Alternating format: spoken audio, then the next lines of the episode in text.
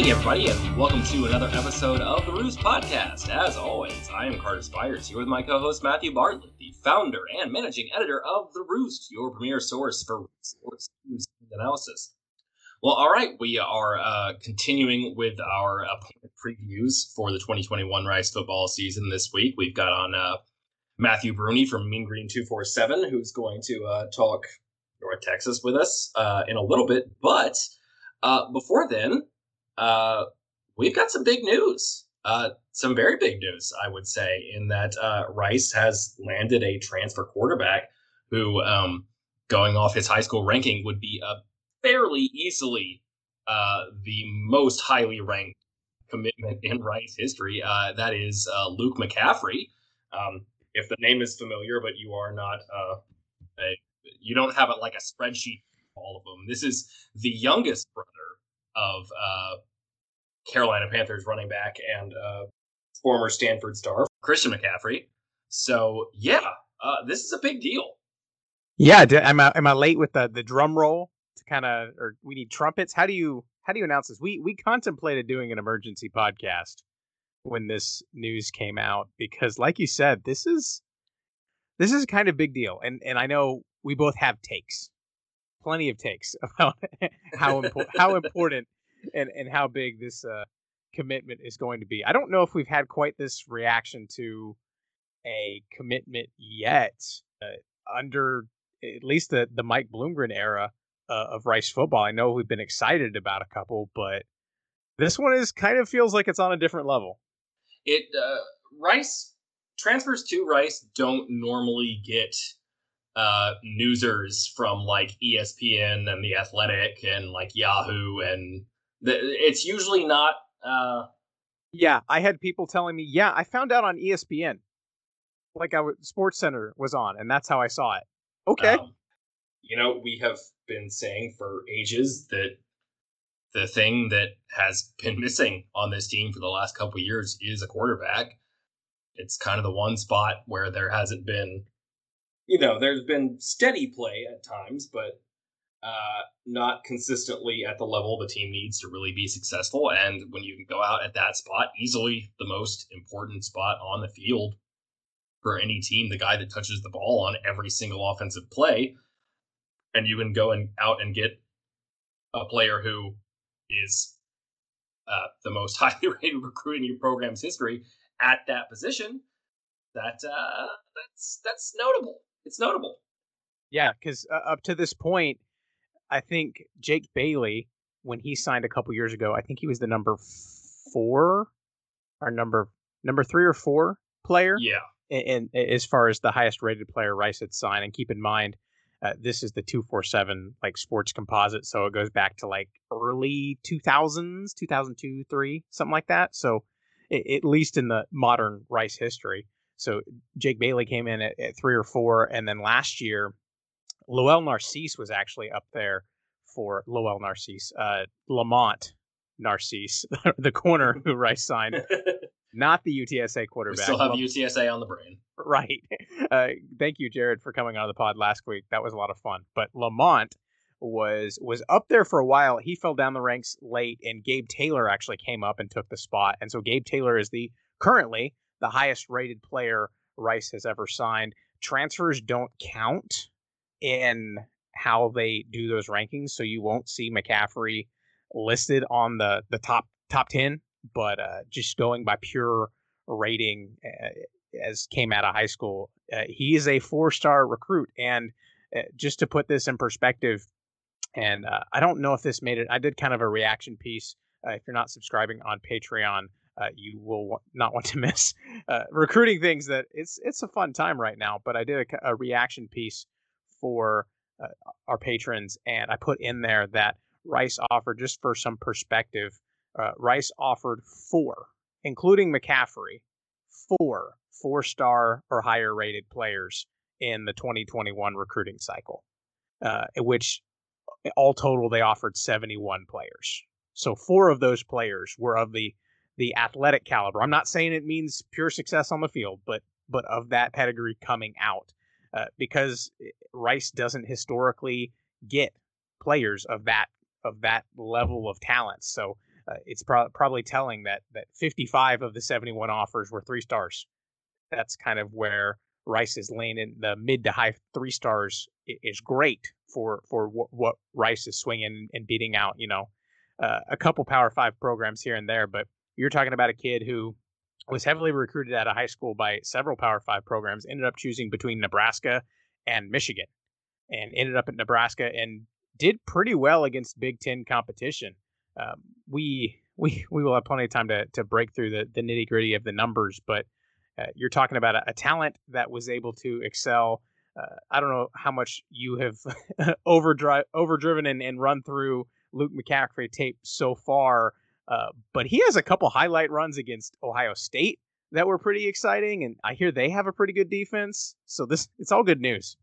So I have already now crunched like mostly in the form of like condensed, uh, you know, cut ups of all his plays from games and the like 40 minute versions of whole games on YouTube because it turns out that when you're looking for tape of full games, it's a lot easier to find Nebraska than it is Rice. Who would have thought? This is shocking. Um, yeah, so so thanks to the good people on YouTube who have done that legwork. But uh, so I've now watched a, a ton of McCaffrey's tape, and uh, you watch him, and we've talked before on the show about how there are a lot of college football players at every level who will, who were high school quarterbacks.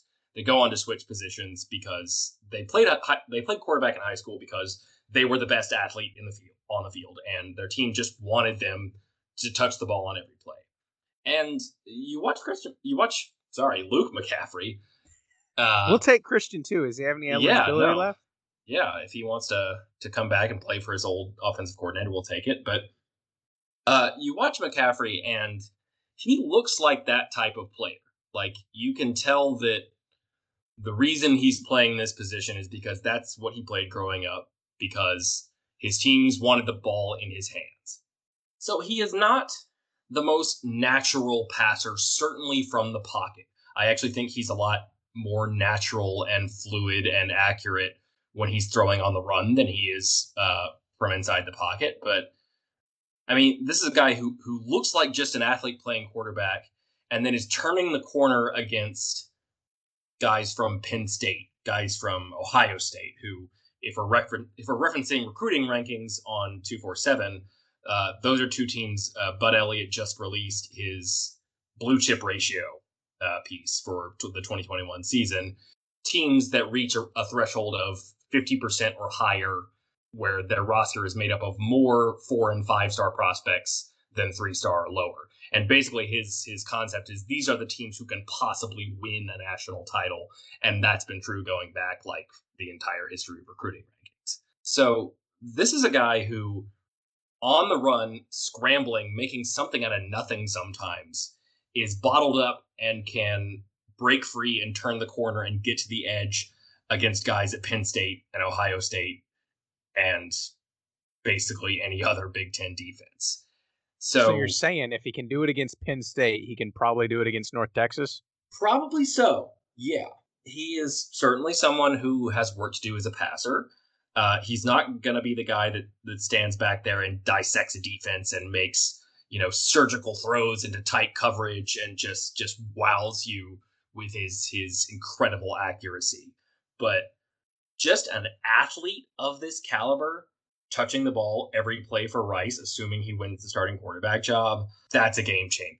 Changer because even if, I mean, first of all, one, I watched a number of plays where teams slow played the zone read against him to try to force the give or something like that, and he kept the ball anyway. And the edge defender was there in position to make the play, and he just just ran past him. He's just he just has that kind of burst and speed.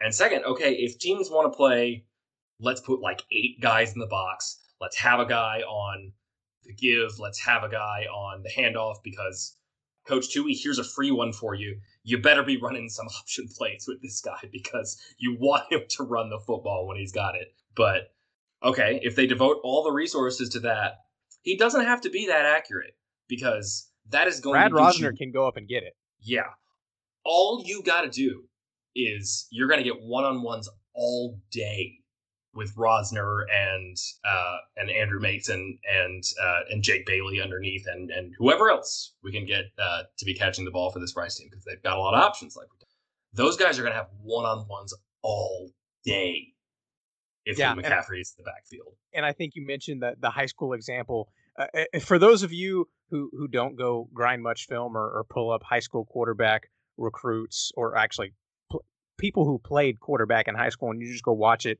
uh, if you go pull up go pull up mccaffrey or pull up anybody you can you can not know football and watch and be like oh he moves at a different speed he's just different than everybody else on the field and you can kind of see why they're the d1 athlete and then a handful of most of the other players on the field are not when you if you take a player that is big 10 caliber and you transport him to conference usa like you're saying, Carter, you're going to see that kind of difference. And I think beyond just the athleticism point, which we're both really excited about, I was having a conversation earlier today, and I'm who knows officially when or if, if I say uh, McCaffrey will be named the starter, but I have a pretty, I feel pretty strongly that he he has the best shot to win the starting job, and probably out of fall camp, I would I would guesstimate after the spring that we saw. Uh, but who, regardless, uh, he will be the seventh quarterback to start a game for Rice since 2018, and that's crazy. Uh, Mike Collins, Wiley Green, JoVoni Johnson, JoVoni Johnson, Evan Marshman got a, start, a start in there. Tom, Tom Stewart and Sean Stankavage. Stankavage. So, and the craziest part yet is most of those were either injury fill-ins or band-aid or band-aid replacements for a year. You're talking three grad transfers in there that were brought in to win the job for a year. McCaffrey has four years of eligibility left. Yeah, he. Uh, so he redshirted. He played in a couple games, but uh, that was the, I guess, the first year or the second year of the four year of the four game redshirt rule in 2019 when he was his true freshman year. Uh, he played seven games for Nebraska in 2020, but everyone gets a free year. So four years. And, and then and with the added kicker of the instant or the the eligibility transfer rules that are going into effect this summer of this is his free transfer so he'll be uh, uh, eligible to play immediately for Rice in 2021 uh, which is great and if you think about it he this will have been the Louisville so uh, a little bit of backstory so he played for Nebraska uh, decided to transfer to Louisville, was on campus. I think reports were for like a week and a half or something like that. And uh, there was something, some case where he and the Louisville coaching staff did not see eye to eye on that situation. So he he decided didn't didn't take financial aid, didn't take any classes. Decided before he basically planted down at, at Louisville to come to Rice and so I, I believe so. It, he was he was already on campus or getting to campus by the time it was actually put out there. I believe by Louisville coach Scott Satterfield was the one who reported that he had entered the transfer portal on a radio show. Um, so that entire situation was crazy, but it also means uh, he's coming on to his his third school, and his instant eligibility waiver has already been been burned, so to speak. So you got to figure his familiar familiarity with Bloomgren, who's known him since probably he was what in elementary school at this point, early high school, a long yeah, while. Yeah, he had to have um, been in. I mean, what was Christian a sophomore in 2015 when he was second in the Heisman? And I don't know if he was a redshirt or anything. So it goes um, back. Yeah, either way, Luke would have been like a in middle school probably when Christian was at Stanford. So yeah, but yeah, I mean, you're talking about a guy who's more or less here to stay. Like the high likelihood you have a guy who is a blue chip quarterback prospect who has a familiarity with the head coach going back maybe half a decade or longer. This is Christmas. I know it's June, but this is the absolute best case scenario that you could have asked for Rice. Yeah. Like I I don't think it is at all an overstatement to say that this shifts the balance of power in the West and in CUSA as a whole because Rice was already a team, in my opinion, that was right there as far as every other position on the roster. And it was just like, do they get decent quarterback play this year? And if so, they can be a contender in the West and in the conference. this uh, increases the likelihood of that quite a bit, I would say, because again, this just the impact of of adding a guy with this kind of athleticism at the quarterback position changes it it just warps everything. And I got a I got a number for you that kind of puts things into further clarity. We talked last week uh, when we were talking through the UTSA show because we were discussing whether or not Frank Harris was the second best quarterback in Conference USA. Wow. I still am not over that. But so we talked about McCaffrey, you know, is not going to be the stand in the pocket field general, but he's completed 64.8 64.8% of his passes in his career, which spans, you know, basically a, a little over a season, season and a half of games. If I had you guess, Carter, out of the blue, where that would have ranked among returning Conference USA quarterbacks last season, 64.8%. Oh, uh, among all CUSA quarterbacks, I everybody who's I, coming back. I cheated because I know that it's uh, no Rice quarterback under this coaching staff has reached that mark, but uh, among all CUSA, I don't know. If I mean, if Frank Harris is near the top, then I don't know. is it 1st is it? I'm setting you up because it's first. It is for okay. so as of right now, quarterbacks who played last season, if McCaffrey had been playing in Conference USA, he would have been the most accurate quarterback in the conference, and he did that against Big Ten competition. Yeah, so that's pretty good. All signs are, are pointing up. You got you got a guy who's mobile. You got a guy who has a, a, good enough arm to get it done in the Big Ten and at a higher rate than any of his peers in Conference USA. Has four years of eligibility, and the the excuse, if you call it that, for Rice the past couple years was they're a quarterback away. This uh, this offense looks so much different when Mike Collins was at the helm last year and, and leading them up and down the field. Having somebody that is you know, all, all around more talented, arguably the most talented guy Rice has had play the position in quite some time, is pretty exciting because now you're talking about man, you know, not only can we win maybe another game or two with McCaffrey at the helm, and we're not going to go crazy, but this is a kind of player that is worth wins by himself. Yeah.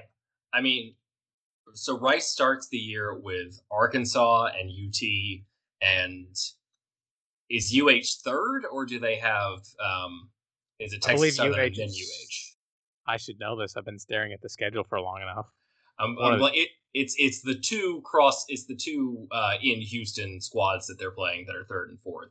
McCaffrey is absolutely the type of athlete that will not look out of place against those two Power Five defenses and uh, and U of H is from the AAC. Like this is again, this is the guy who can turn the corner when like frankly i saw a couple of plays where he made the wrong read and kept what he should not have on like zone read plays which is uh like sidebar but that is an underrated skill that a lot of people underestimate how difficult that is for quarterbacks to make the right read in that moment because it seems so simple when you make that description but like i watched him like make the wrong read against defenders from penn state and have the edge guy right there to make the play and just not be fast enough to and if Four you years. do that against them, then four years.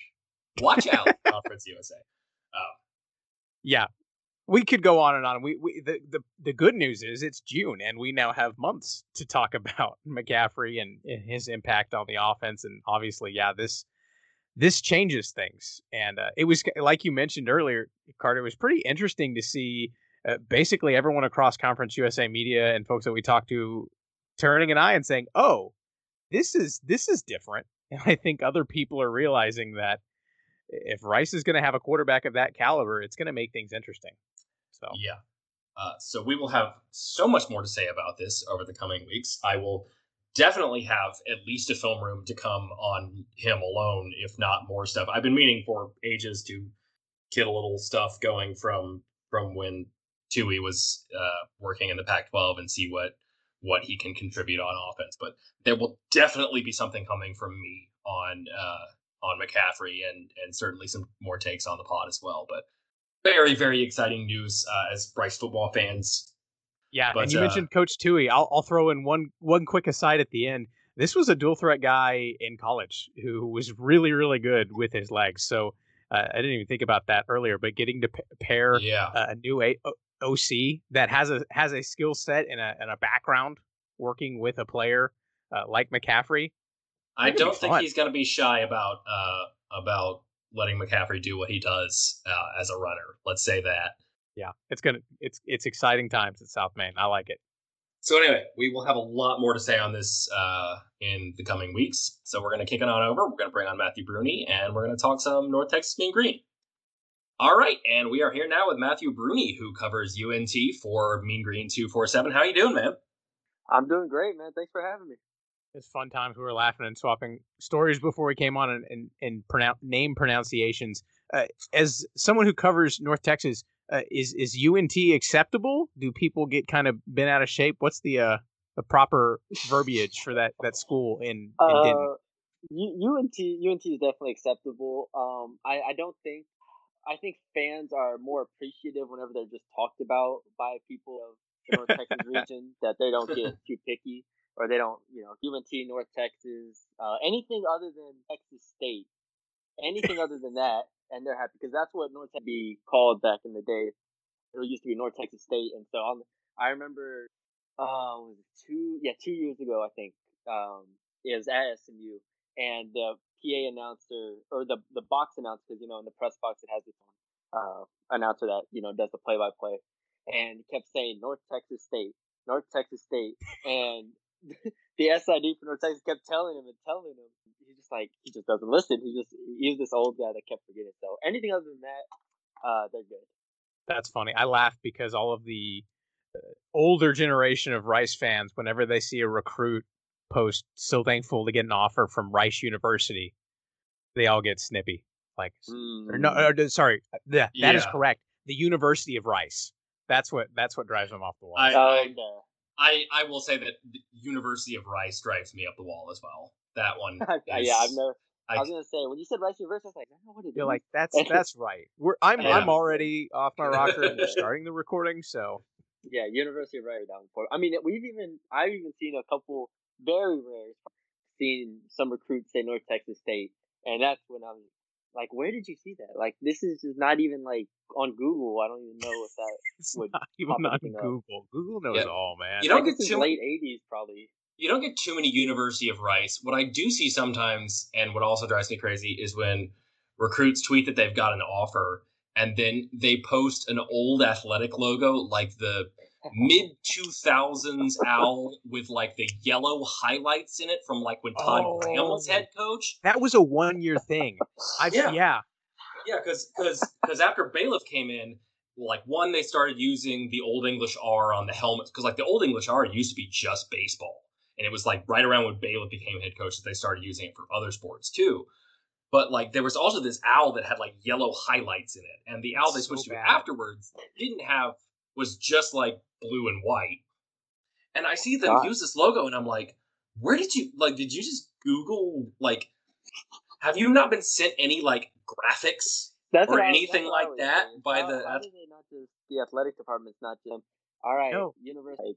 My This pet logo. peeve- here's a and. Rice's athletic department is really good about like they're they're really on top of like the graphics and stuff these days. Like I don't I don't know where recruits are getting these. It's like why is this this Todd Graham owl on my feet right now? No, and and the other thing that gets me, and I love that we've started on this tangent. It's great, is when because the Rice the graphics department that uh, and all the design stuff that Rice puts out is phenomenal, and they'll send all these kids uh, these the the graphics and the design, and it's right now their thing is flight school, and so it's all this branding, it's which is fantastic, and they'll they'll send them, but the the recruits will take a screenshot of the image that's been sent to their phone, and then they'll tweet that. And so it's this tiny rectangle in the Yes. middle with you know like committed or, so, or whatever it is, and then there's the the third on top and the bottom of the black bars. And I'm like, like, man, this you- would have you displayed kids are- really great you on kids Twitter. are Gen Z and you don't know how to crop. That's what I'm saying. That, that's funny. Yes, no, that is a bad one. You just you know it's the whole damn. like uh, uh, you, you just got to do the screenshot and then like you just select it and you drag those border da- those borders down. It's not hard. Like everybody knows how to do that, right? Yes, it's Yeah. this, and it's not North Texas State here. I mean, it's Kidding, kidding. It doesn't it doesn't take it doesn't take intense Photoshop skills to, uh, to be able to crop those borders off. Oh man, yeah. If they're gonna go to Rice, man. I'm gonna go. Will- let me I will get somebody on the al- phone. We'll put that on the application. You always Yeah. know the Rice recruits on Twitter because when you check their bios, they have their GPA in them. like without fail, That's good. anyone who tweets out a Rice offer has their GPA in their. That's good. No, see, um, I helped out uh, about a month ago, and it's the same thing, right? It's the same type of rigorous academic standards. So I actually know exactly what you mean when you say that. I'm going and scrolling right now because Rice just handed out a couple offers this week, and I'm pulling up their Twitter profile. You're right, GPA. Boom, Every single one. boom. Both of them, both just two, two this week. Both have the GPA in the bio. There you go. That is too funny. All right. So other than uh, split GPA results on Twitter bios for North Texas uh, players, can you, uh, I guess, kick us up, up off the top, Matt, with kind of your your state of the program? Where is North Texas at coming into the the 2021 season? Well, they're coming off of back-to-back four. and, I mean, they did technically make a bowl game last year at four and five, and then they went and played App State, who was like an actual bowl team, and end up just getting beaten into the ground. Uh, gave up, I think. Ooh, man, I want to, I want to make sure I'm right, but I'm pretty sure it was 500 yards rushing in that App State game. Anyways, it's uh, let me let me get it, let me get it right since I don't want to. to 28. Yeah, it was 56 28, but it wasn't even as close as that Yeah, indicated. so, we're we're talking like uh game that got Major Applewhite fired type of bowl game right here. It, it was disgusting. So yeah, uh, Camerun Peoples for App State had 22 carries for 317 yards, and five touchdowns. 317 Their yards. other running back, one yard and one touchdown. Uh, that's I can just So that sorry, throw. six carries, one hundred and one yards. Yes, I, I look, look. I'm not joking when I tell you that they were in the same play and got a touchdown on it probably four or five times. The same run play, little just couldn't tackle, couldn't fill a gap. Oh, action- it was pretty good. Um, summarization of what the season was. They were the they were the second worst defense in the country last year. Um, I don't remember who was last. I want to say it was UMass or something. Middle like that. Tennessee gave up like 600 yards to Army to start the year, so they might have been right there. Hey man, Conference USA is something like Sincere McCormick's a great running. You know these defenses he's going against are uh, not the best as far as run. hey, we goes, just but- had we had Jared Kalmas from Underdog Dynasty on last week. You, you can't be throwing any sincere McCormick shade. It's too fresh. no man, it's a back. I'm I'm from. I think we talked about this before. I'm from San Antonio, so I, Judson. I've seen a lot of players come out of Judson. I actually saw them in high school, but regardless, uh, North Texas, really tough year for them. It wasn't as good as the four and six record indicated. Um, so you're looking at back-to-back seasons, and if y'all remember, the 2019 season was more with Mason Fine with all those seniors. That was the one that caught us off guard. Last year, we, we were expecting a little bit of a struggle, so you know that one kind of prepared us for it. It still wasn't pretty by any means. Um, so going into this this year, you have a really really important year for Seth Littrell, and he changed defensive coordinators. Brought in Phil Bennett, who used to coach at uh, Baylor, Arizona State, a couple other places, and you have a lot of returners in this team. So you have a lot of returners, and they went and brought in just basically in the country brought in a lot of trail guys. So you have a mixture of experienced guys returning, and then you have some new guys also pretty experienced um, mixed in there, and you're looking at a year where um, they have to. I mean, I think for Seth Littrell, whatever hot seat or whatever later, but it, it's a year where he needs to probably make a bowl game, and I think six wins is a really you know doable goal, but it's a great this year. So it's a it's a because three straight years of underachieving would not be a good look for for him or this program.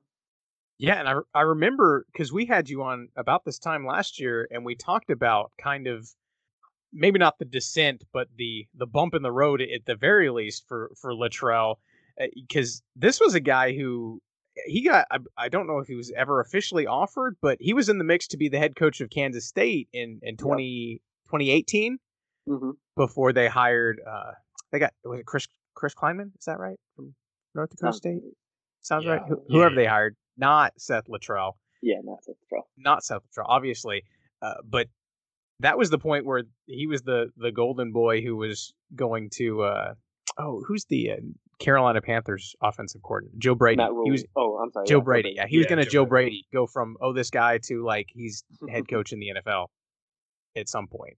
But yeah, so what what happened? Did, did I. It's been it's been talked about a lot. It's, you try to coincide when things started going wrong with just different dates, right? So, for example, Graham Harrell left 18 season after that second nine win season. He went to uh, USC, and so a lot of people just you know Graham Harrell was you know Graham Harrell was uh, the offense the great offensive mind, and obviously Seth is a good one, but you know Graham Harrell was is this great guy, and I mean he's doing great things at USC too. So maybe maybe they're right. Um, uh, as far as playmakers go, Rico Bussey got hurt in that in that 19 season. Uh, a couple injuries happened. The, the defense just kind of fell apart. So there's a lot of, I guess, uses, but at the end of the day, it was just Seth Littrell, his first few years with this program, didn't recruit as well as he's doing. And North Texas is a, a school that has a good, good amount of funds pumped into its football program. Um, so there was no real excuse for that. He just didn't recruit very well his first couple years. And now he's getting them. And so the hope this year is that you get those guys that were their first or second year last year up to speed, ready to play, and ready to make, ready to impact the game. And so you have that depth. They didn't have any depth. You had receivers. Um, you had uh, running backs playing linebacker. Obviously, some of that with people sitting out, but still, um, there was not. You go from really being a top heavy team that carried you to nine win seasons with Mason Fine. I mean, look at the players in the NFL: Rico Bussey. I mean, Rico Bussey, Jalen Guyton, Jeffrey Wilson. Uh, you go down the list of, of top heavy, even some defensive backs. You go down the list of a top heavy team in 2017 and 2018, and you lose those guys, and your depth is depleted, and so you get back to back four seasons, and now we're looking at a season where he has to win. So you go from golden boy to hot seat real quickly in college football. and where does because you mentioned COVID and obviously last season was uh, you know as well as, as both of us an adventure, eh, but the the eligibility relief, I guess, to some degree. A lot of players have the option to come back. I did check, and Dion Novil is still on the roster. Yeah. Uh, I still, I think, I have nightmares of watching him sack uh, Rice quarterbacks. a Still, game. uh, I remember I was sitting not too far from you in the press box as I don't remember who it was was giving the running total of like, all right, he has three and a half tackles for a loss. If he gets one more, he breaks this record. Okay, is it four and a half? If he gets on, okay, is he six? He's at seven. If he gets to eight, and I was just like, make it stop. I don't know what got into him that game. That was incredible because he's good. He's really, really good. He did not have a game like that at any other point this season. It was But so he Ah, comes back. But what about just big picture? Uh, extra? Will will they have that that that much needed depth be- because they'll have a, a couple of veteran guys back? Hopefully. yeah. They'll they'll have I think so. DeAndre Torrey, um, at tight end, Jason Pirtle, who was okay last, do great, but was was there. And no, I'm I'm forgetting, but basically those ones. The, so that gives you a strong foundation at the running back spot specifically. DeAndre Torrey coming back gives them a really nice one-two punch with him and Oscar Adaway. Um, like you said, Dion Novil is kind of going to be the the heart of what they do on the defense side of the ball.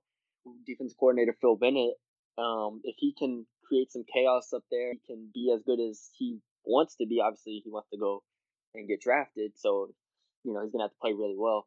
Uh, whether that's a Coach Bennett said they're to be multiple, so you know he's to be kind of the heart of that. Defensive line, I mean, so going to back to your question, I think it does do them a lot for their depth because their defensive line depth is really good. Linebacker depth is good. Uh, the secondary is probably definitely shakiest part of this, this, but they have a lot of like could be good, right? So they have like the way I looked at it is for three spots at the cornerback position, like just cornerback. I think their two safeties are set, but you have nine guys. So just find three of them that can play and throw them there. Uh, but offensive line is huge as well. Uh, that's in the culture at North Texas is the depth of the offensive line. The first three, uh, where you know Mason Fine was getting killed and they had no offensive line, they were still putting up crazy numbers. Um, pretty good offensive line. I'd say it's top half of conference A pretty comfortable, comfortably now.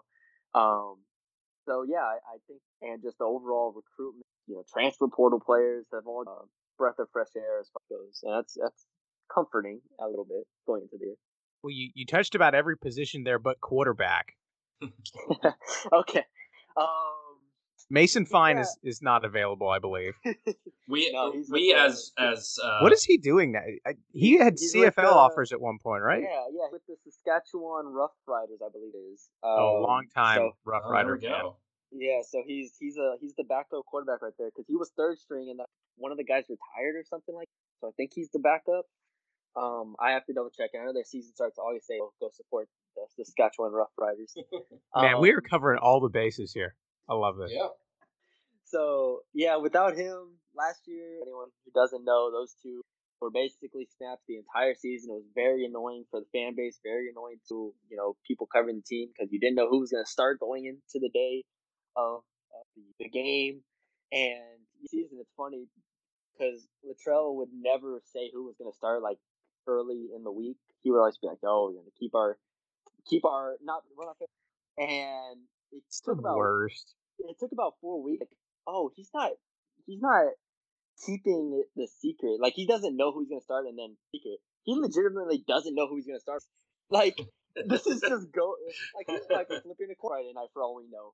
Oh I don't man, know, but that's what it felt like. Obviously, Hey, as Rice fan- we've seen enough of Rice to, to be able to relate that yeah, sometimes there yeah. is no answer at quarterback. yeah. Yeah, well, and so With the news of the last uh, day plus, we've gone from the um, fans and people covering the program that least want to talk about the quarterback position to most wanting to talk about it. So, uh, oh man, yeah, yeah. No, it was it. Was, uh, just to give a quick recap, the whole thing last year was Jason could run, Austin Aune could, and the offense was made for a quarterback that could throw. Yet they still played Jason Bean, who could run for the most part. He had like a what a 72, 74 yard touchdown run against Rice or something like Oh, that. he could run. He could run. One cut and go. everybody. He can run it out the building. But the thing is, Oh, don't do that. no, no offense to Rice, but so uh, against better defense, it was it was a real struggle for him to throw the ball. So uh, you look at I don't Hey, know, did hey, finish hey. the Rice game? Hey, but I, No, just he- saying there was a there was a, a blown struggled for this assignment on that run for the Rice defense, but running against Rice defense that typically is not something that happened very often. There you go. There you go. There you go. Um, I I know obviously. Uh, but it was a SMU fence, right? SMU. He goes out there and he can't throw. Austin Aune at least little bit. Like it wasn't like you were going from Tom Brady to Lamar Jackson, who not good, not very good quarterbacks, and just being like, all right, well, who fits? And in everybody else's eyes, it was Austin Aune. Was, but you know, they started Jason Bean for the most part. Uh, Austin Aune with Jason Bean goes to Kansas. They in North Texas brings in Jace Ruder, transfer from North Carolina, and now we're looking at starting quarterback position. And uh, Jace Ruder. So you're looking at. I tweeted that anyone saw it, but Austin Aune is a gonna be a 28 year old redshirt sophomore. Oh, baseball guy. Yeah, and, yeah. yeah. And Jace Ruder is going to be a 21 year old redshirt freshman. So, you know, oldest average age of any quarterback room in the country. I don't. I a lot of age here, a lot of experience, a lot of. I mean, Ruder's been injured a few times, but he was a four-star guy coming out of high school. So, um, I, I, the way I look at it is, he's been in the system for three years, so he has definitely the upper hand going into the fall. But if Jace Ruder is, you know, actually like a four-star guy and like actually plays like it, I think he's go. That's how I I'm look at looking at his uh, North Carolina profile page right now. His birthday was this past week, so happy birthday. Happy birthday, Jace Ruder. So wait, is he 27 now or No, I no, just no, have- that's Austin. That's. Oh, yeah, yeah, yeah. How old is Jace now? When, when does it have a date year? Yeah, year? June 12th. It doesn't have the year. Oh, So I'll look it I up. got some homework for you. I got it. Let's see. There we go. But yeah, we we just before we brought you on, we were talking about, of course, Luke McCaffrey, the most recent Conference USA quarterback transfer. Is a is it possible that that Ruder and McCaffrey are, are duking it out for uh, best incoming or maybe best quarterback in the conference by the time to the end of the season? Um, no, there's you know guys coming from big schools. You know, a lot of profile with them. Um, I haven't done my research on McCaffrey exactly, but um, I obviously know how, how good he is. Um, so yeah, I mean those are two of the highest upsides in Conference USA. I would I think at the the quarterback position. I'm trying to think, didn't did F, did FIU get a guy or no? It wasn't FIU. They still have Borton Borton Schlegel. But yeah, Borden Schlager. Or, Borden I, I, I was gonna butcher. It. atrocious last year. Oh my god! But anyways, I don't don't don't need talk about FIU. Oh no Um, no no no! I'm forgetting Bailey Zappe. Oh, He's Bailey gotta be. Western Kentucky. Oh, he's gonna, right. He's gonna be good. He's gonna be good. I He like might that. be the best quarterback, in, Yeah, just right up, now. Uh, Grant Grant Wells, people like him. You know, he's yeah. We'll see him without you know as as good of a running offensive line next year. Uh, but yeah, that's that's probably the. I'm probably missing someone, but that's probably probably the group for the most part. Man, I, I totally forgot that Zappe and the entire Houston Baptist offense uh, Yeah, went went straight from the CVS parking lot to Western Kentucky.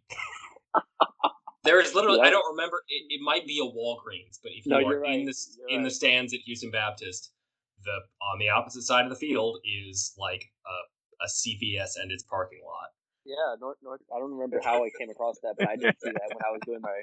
That's incredible. that's funny. But yeah, and FAU Michael Johnson Jr. I think he was Penn State guy, right? Yeah. So Mhm. there's a couple.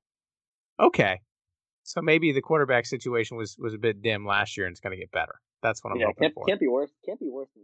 So that's that's spirit. So, yeah, we'll see. So maybe maybe a quarterback, optimistic there, and then but also no Jason Bean or no Jason Bean. Uh, you had no no Jason Bean, but uh, Mhm. Jalen Darden is the guy who I was trying to get to. His name starts with J. That's close enough, right? You were close. Yeah, yeah. Obviously going with the Bucks right now and gonna go catch passes from the uh, quarterback you mentioned earlier. I don't remember which current North Texas quarterback you were comping to Tom Brady, but uh, None of them. None of them. It was just. You know, just- I don't even want to. I don't even want to say Tom Brady. but but no Jalen Darden, and I I watched Jalen Darden win football games by himself last year, and obviously the offense has been. uh, Is that a stretch? No, it's not a stretch. I just immediately thought of the where every single they were on the field, it just felt like they were just throwing it to him and letting him run. And El Paso UTEP was just like, "Oh, maybe we should do something about this." And then they were like, "Nah, nah," because North Texas defense was so bad that UTEP. So the final score was 45-43. Just disgusting football. It was awful. Ended up with eight receptions for a one 173 yards and four touchdowns. Um, Very much shades of like yeah. T.Y. Hilton at Florida International Exactly. in, in like 2011. yeah. So that that's that's what I mean because yeah, that was uh, basically what that was. Jalen Darden, hero to guys uh, roughly our collective height. Yes. Shout out Jalen Darden.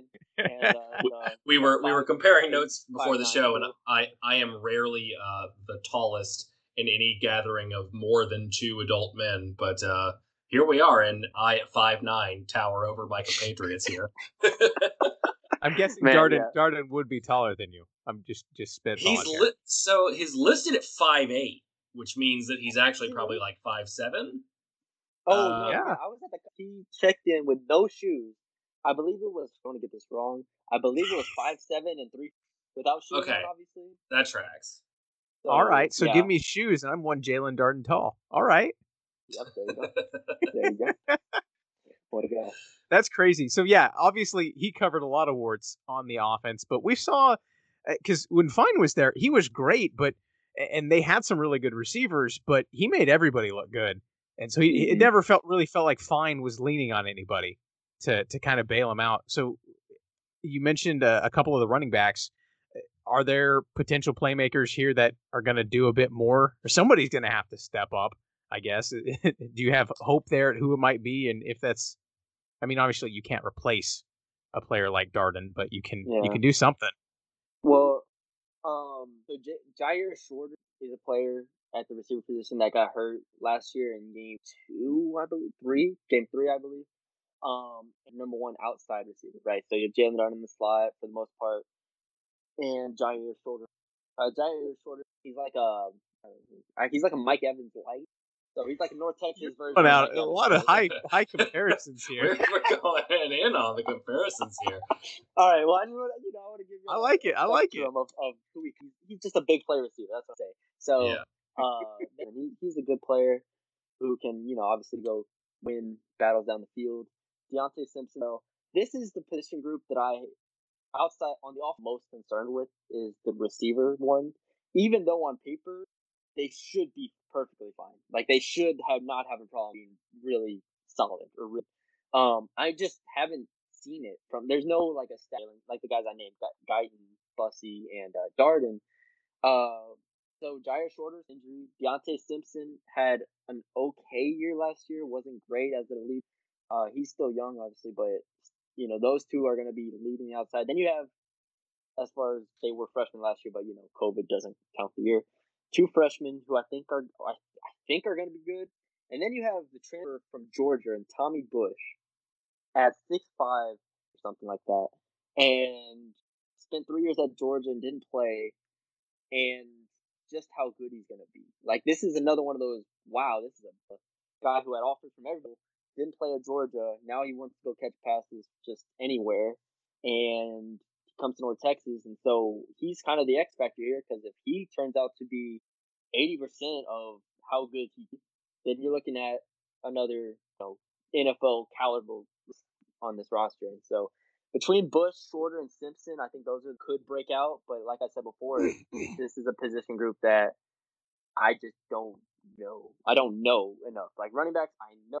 Offense line, I know you have them for four starters returning and a handful of other guys that could play. Receiver, I just don't.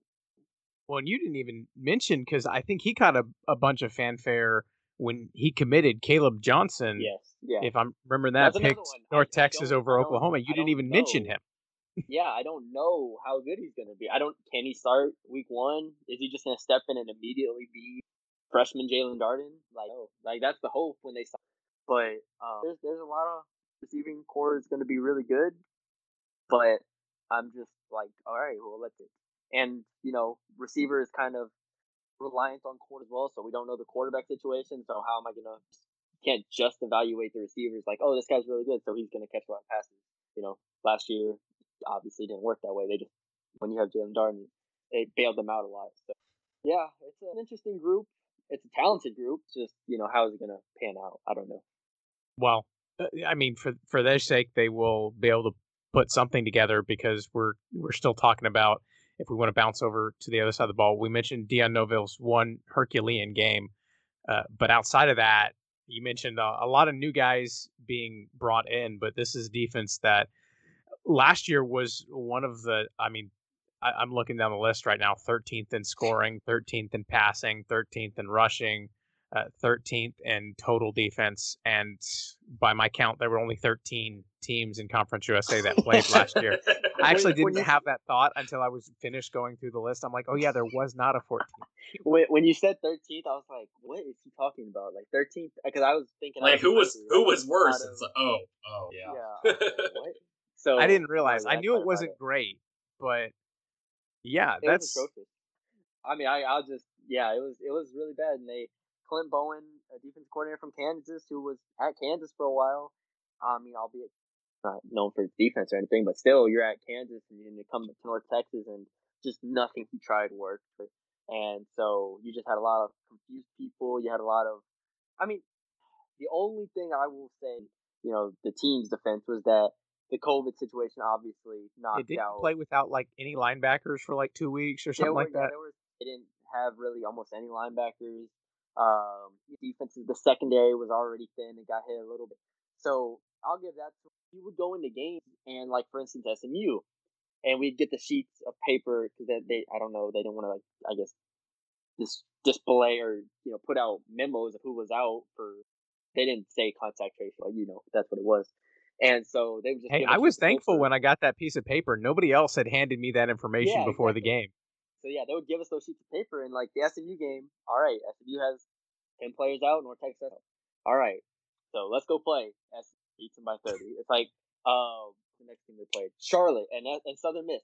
Same thing. Southern Miss just or had fired Jay Hopson one, I think, after week mm-hmm. one, and North Texas played them I think week four after they had lost another or something like that. And Southern Miss again, missing players. They everywhere. Um, Jack Abrams. Jack Abrams. Yeah. Did you remember. play? Did you play Southern Miss on uh, coach like one, two, three, or four? That's what I'm saying. What I'm saying. no, it was it was the, the name of the, of the second guy, Scotty. Scotty, right? Scotty, something yes. like that. Yes. Um, Conference USA um, Jeopardy. We're gonna put that one in there. For him, but still, you're looking at like going down the list of players. Like both teams are missing players here, and what does Southern Miss do? They go and beat North Texas pretty handily. Same thing with Charlotte. So, um, I would give them a pass when you game in a season. Like that is a number that I can't. Forty-three points per game season. Forty-three points per game in a season, and so that's why everyone's defense, you know, getting getting back, getting you know, having talent and you know, new coach, new. I'm just like, you know how much of a change it's gonna have to be just to go from 43 to like 30. Yeah, I assume the new defensive coordinator has promised to be uh, uh, what do they always say? Aggressive and multiple.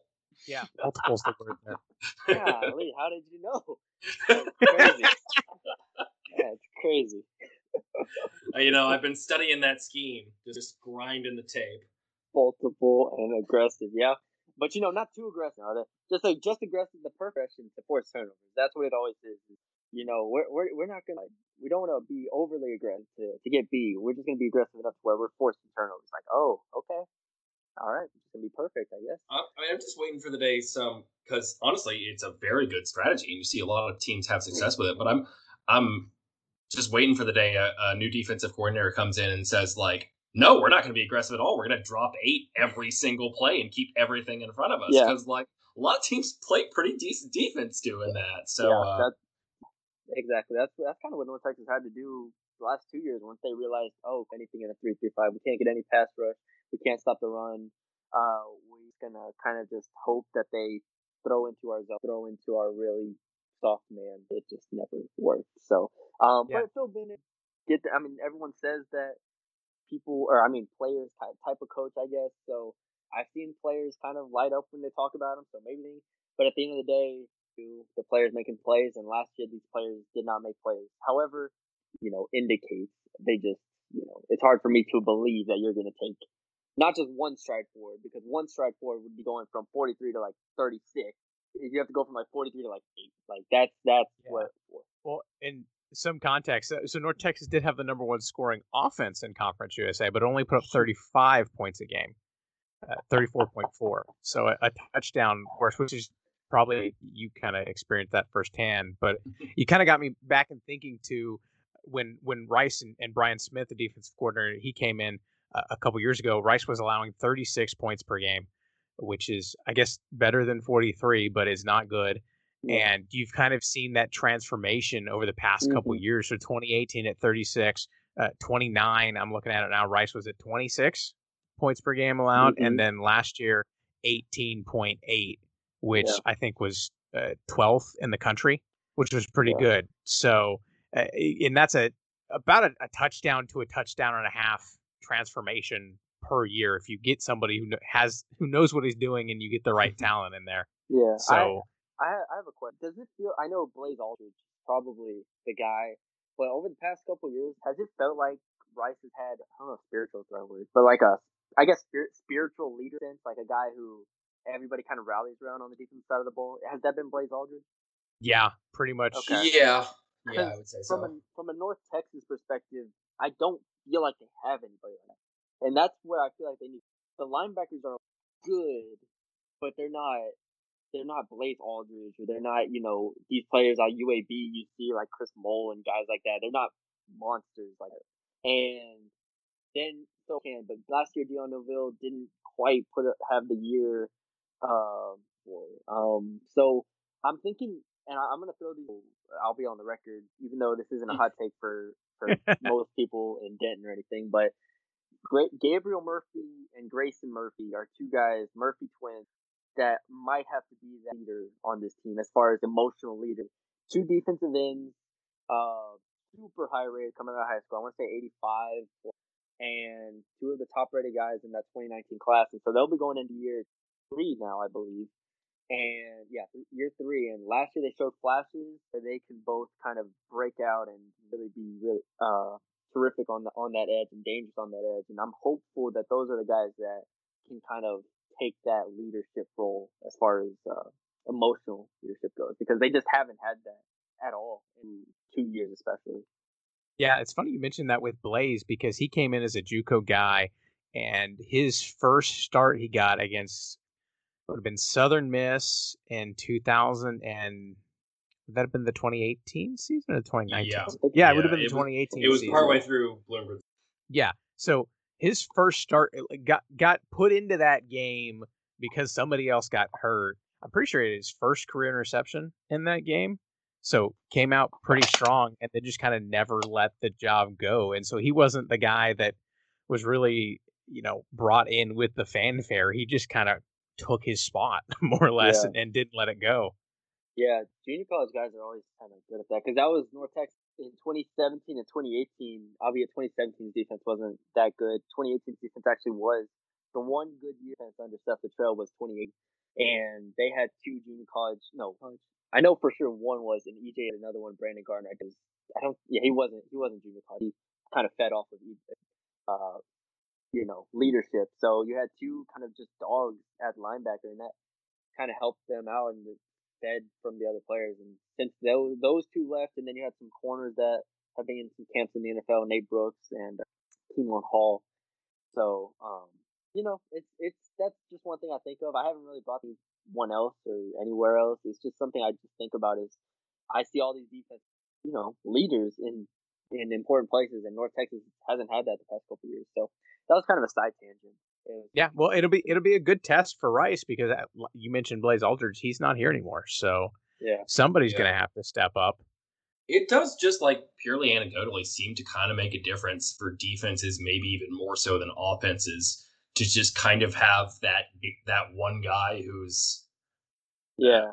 like the alpha dog, you know, the, the- Yeah. to use Well, a kind of and all- tired metaphor there, but Yeah. like a, a guy who gets everybody else in line and focused and and is kind of that captain on that side.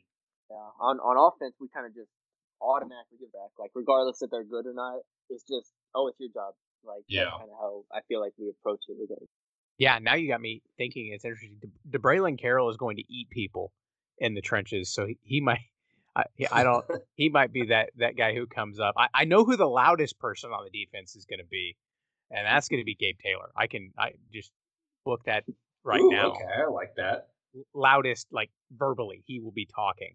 Um, I think he's a very good player too. Uh, but you know, he Rice is pretty deep at safety, so we'll see what that rotation looks like. I don't know. It's it's going to be interesting. Now I got some homework. For sure. but it'll be goodness, and it, it'll be goodness. Man, I'm telling you, Pretty close. yeah, close enough. I'll give it to me. I, I'll give it to me. What I was going to say, you kind of hit on a little bit of this. We're going to get you out of here. I don't remember if we prepped you or not for the lightning round, but you, did played not. last year. Okay, so this is good. We want to we want to make it as organic as possible. So uh, there are. I was going to say there are no right answers, but there might be. Uh, you'll know if you get it wrong. How about that? Um, Okay. We'll run you through. Pretty, we'll be we'll be nice. Uh, We'll run you through pretty quick. Uh, quickest answer right off the top of your head. Uh, don't think too much about it. Just uh, what whatever's on your mind. Deal. All right. Sounds good. Let's do it. All right, and then we'll get you out of here. So we'll start off easy. Who leads the team in touchdowns this year for North Texas? Is this is this like skill position or? I'm Yeah. Assuming? Okay. Um. Uh. Oscar Adaway. You sure? Yes. Oscar Adaway, running back. All right. Who leads the team in sacks? Gabriel Murphy. All right. What player is not gonna be on a preseason All Conference team, but he should be? Uh. Who? Um. Give me. Give me. I want. Uh. Upton Stout, corner, cornerback, second year player. This is good. Last year we had Jared throw out a third string tight end. So yeah, I, I'm, I was gonna. Yeah, I like this. Is this is a good addition to the lightning round. This one makes people people reach to a point on the depth depth chart, Because- to a g- to a guy we haven't heard of before. Because I was gonna say offensive line, Manasseh Mosca Brammer, but I think both of those guys are gonna be the second team. Mosi should be. Yeah, they, both of those guys I think should. There you go. All right. See, we're learning too. All right, and we'll jump back in. Uh, who's your gonna? Who's the team MVP for North Texas in 2021? Who? Uh, team MVP. I'm just gonna go out on a limb. Level of confidence? Five. A would have to win the job and be good, so it's not just one thing. You'd have. you'd Is this to- out of 10, out of 5, out of yeah, out of ten, out of Yeah. ten, five Okay. out of ten, five out of ten. All right. And then if North Texas doesn't win the West, who does? Man, uh, UTS. Ooh, UTS. spicy. Yeah, UTS. You're I- bolder I- on that than Jared was last week. What did... he gave it to UAB. Yeah, I I could see that. I UTSA they beat the hell out of North Texas in the Alamo Dome last year, and I was there. Uh, no, I, I think think that if they can just get a stable quarterback, I I think that they are better than. All right. Well, you know, the UTSA fan base is sort of a chesty bunch just naturally, which is interesting considering that their program has existed for less than a decade. Oh, like, whatever. You, you don't you don't have to UTSA alone. And my dad over here hyping them up single win they get. He's like, oh, did you see how close? did you see how close they played uh, BYU? Like, yes, yes, Dad. I saw how close they. And he's like, oh, they're gonna win their bowl. They, they didn't win their bowl game, but yeah. So I, they haven't even been yeah. old enough to be called state. right, right. Yeah. right? You should Yeah, have someone. but next to your I think I think point. Jared feels like he has to embody the the rational side of fandom for them because nobody else in that fan base is. No, I yeah, I, I understand that. I understand that completely. Sometimes you just have to be like, no, yes, or this is the most likely outcome. Yeah. and we'll open it up. Uh, almost done at the end. Uh, whole conference wide. If North Texas doesn't win Conference USA, just in case, uh, who, does? You picked UTSA for the West. Uh, you like them for the whole thing, or somebody from the East? I got burned here. Hold on. Um, Oh yeah, they were gonna be good, and then they weren't. Yeah, yeah not at all. I Um, mean, do you, do you want to get on the Zappe train? I guess is the question yeah, here. the first. Um, not the middle. The I Zappe train think- might be fun, man. Oh, it's gonna be a lot of Yeah, fun. yeah, yeah. It could be. Uh, just get him some receivers. Uh, They might He be brought my number one, my like They did. number one non-Rice USA team to watch this year because I'm I'm And real- Rice Rice does play Western Kentucky, so Yeah, I, I'm gonna be real interested to see what that offense looks. Yeah. Um, sold on Grant Wells. I'm gonna. spicy. It's either FAU or West. I'm I feel like I'm forgetting a team. Middle FAU, Marshall, Western. Uh, Old Dominion's not gonna win it, and Charlotte. Ooh, Charlotte. No, Charlotte's not gonna win it. So, uh, Western's like kind of a default answer just because they're always, you know, up there. I'll if put me on the Zappe train. Western Kentucky. All right, like All it. this is this is the Zappe train, man. Western Kentucky and UTSA in a conference championship The, game. the would be Zappe something. Express. Is that should we go with should we go that instead? We'll workshop it. There's got to be something. We'll we'll upgrade them if uh if they're actually good when the season starts. We'll upgrade them to the Zappe Express. How about that? Yeah, there you go. Yeah, he's on the coal uh coal loaded train right now. Maybe we'll get up to steam. Exactly. Uh, Yeah. That's, that's, There we I go. mean, last okay. year, last year, our YouTube page previewing every team in the conference, and so that helps a lot. You take it as it comes. Yeah, it's a good thing that I didn't write down tens of thousands of words about things about every team for someone to Oh, hold me yeah, accountable for. Yeah. There you go. well, which is a plug. The uh, the 2021 preview is going to be coming out uh, in a couple weeks. I'll have a date for you guys. It'll be it'll be fun. I'm sure I'll be wrong about a lot, but you know, people still listen to least- us. At least there's not like COVID stretches of time with COVID this time. So you know, hopefully, at least. You would hope. Not on. Not, That was the craziest things comparing because I had the the schedules written out for 2020 when I put the preview together last summer, or I guess uh, last last spring, and going back and saying, okay, this was the schedule they were supposed to play. This is the schedule they actually played, and going and putting a five game schedule for Rice. I was just like, what happened? I've already kind of blanked it out. just absurd. It's Just absurd. insane. All right. We we've we've yeah we- we've devolved into the uh, moderately paced round, uh, but we'll close you out on the last one. Uh, is Seth Seth Littrell at North Texas at the start of the 2024 football season? Uh, I'll take up. I don't think he's a 2023. I was gonna move, so I said 2024 to start 20 it. I, I thought you were gonna say 2023 was the line I was gonna put in. Oh man, 2022 is gonna make me think. I know. I mean, 2023. I'm. I'd put, you know, wager down on that. Uh, 20 little bit on on my initial point of saying he was on the hot seat. Um, if they don't go six and six, I don't see a way in which he's back. I just don't. I don't see it.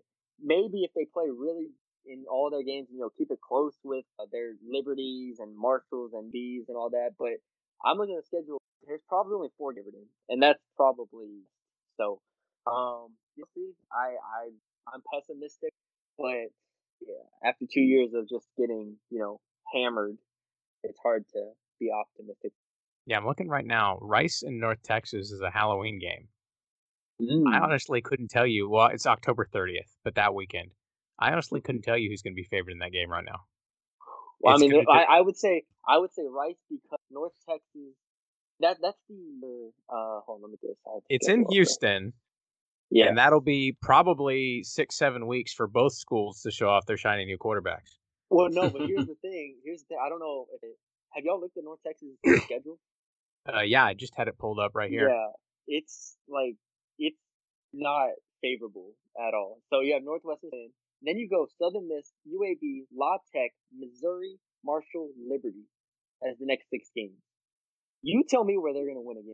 Marshall? Man, Liberty, Liberty's quarterback is like a first round. He's getting first Yeah, round draft. No, Yeah. yeah, yeah. and Yeah. We're talking about Malik Malik just came off- Willis. yeah, Yeah, it used to be at came off Auburn. the season.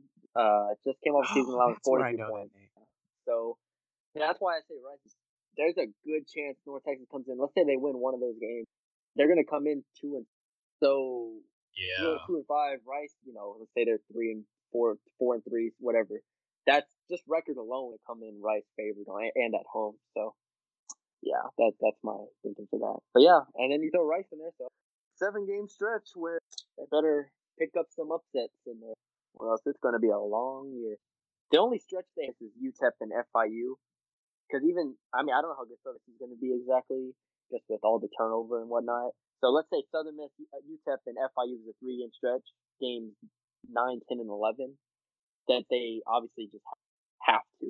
And then I you mean- pick up the, the Northwestern State win, and then you hope to win two other games at some point. So If they don't shore up that run defense, Frank Gore Jr. is going to run for 300 Hey, yards. hey, Deion Hankins might run for 300. Well, yards. and and with, with I don't, I don't know if this is a hot take. Price from FIU.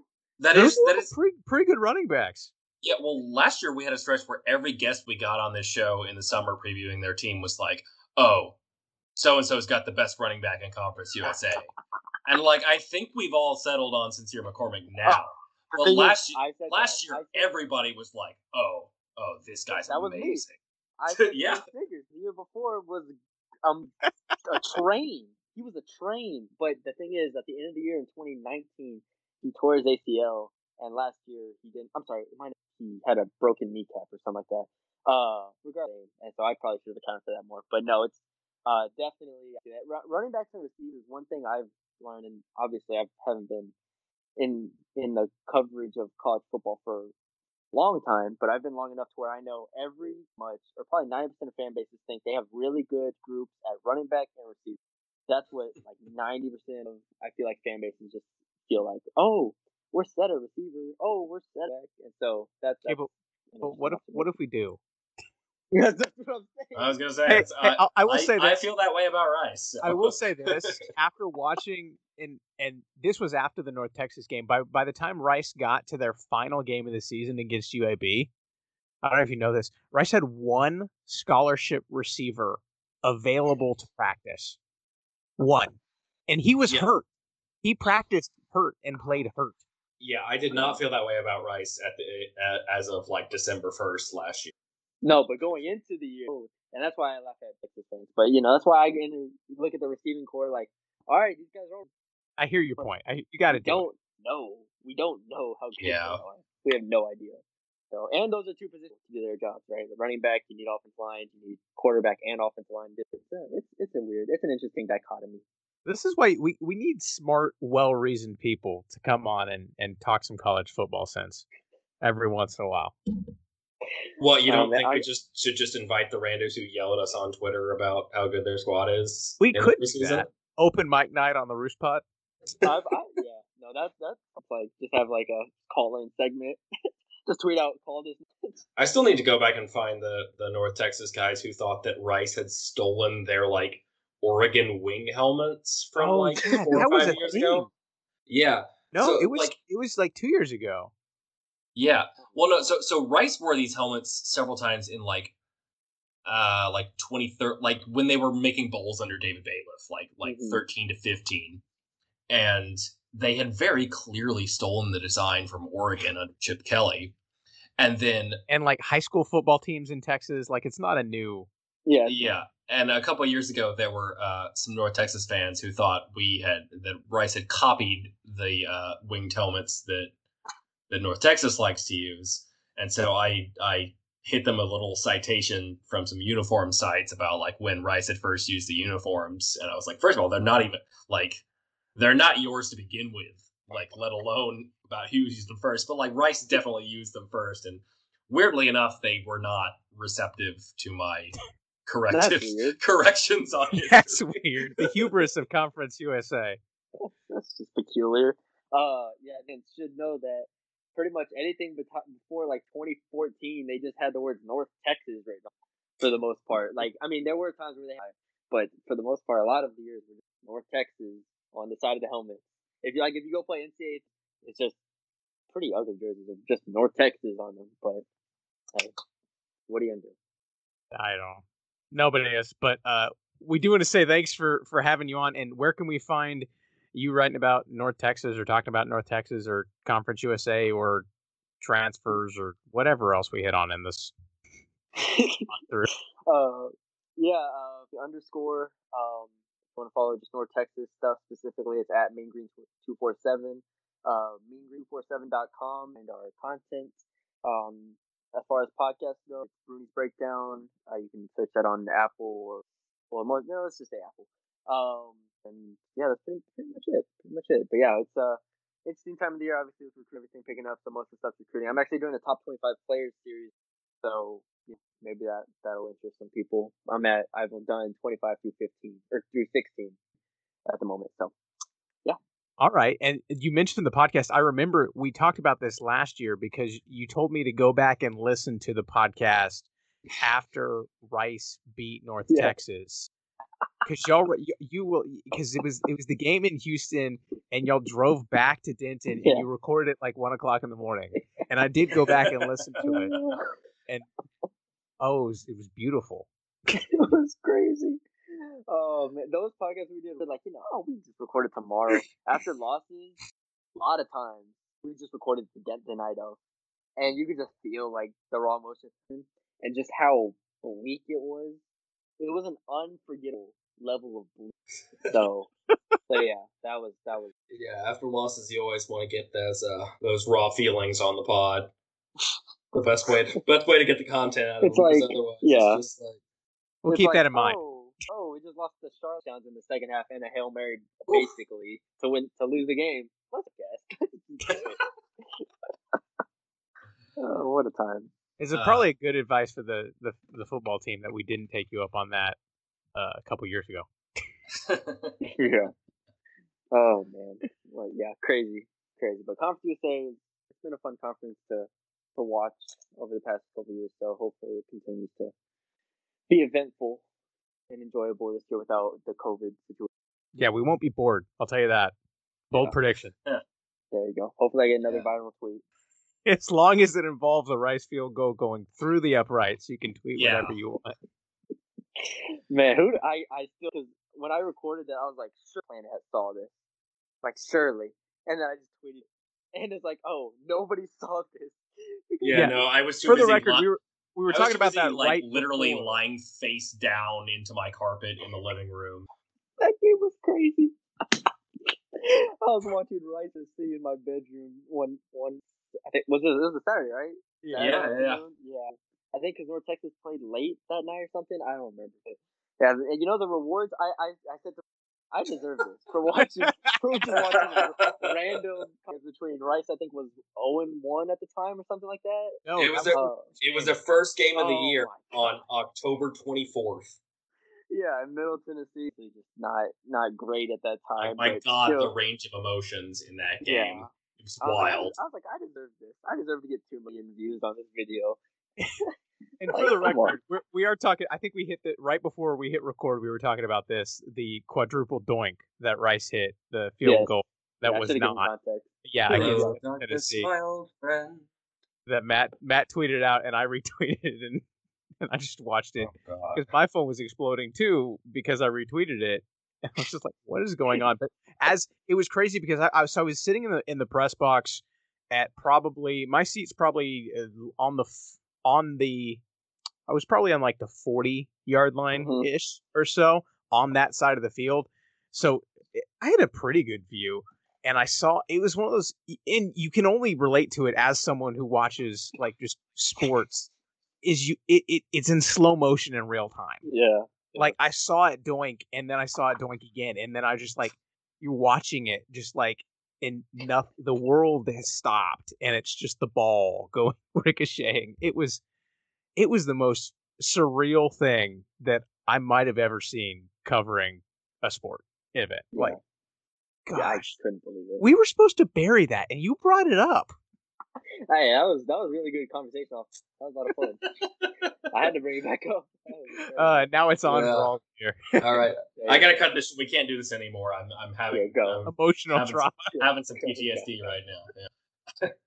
but thanks again for hopping on with us. Um, we we really enjoyed it. Uh, hopefully, y'all that are listening enjoyed it as well. Thanks for sticking out with us. Uh, we will be back next week with uh, more previews because the 2021 season uh, continues to approach quickly. Uh, but thanks for sticking with us and Rice Fight. This show was edited and produced by Carter Spires. It features music from Joseph McDade.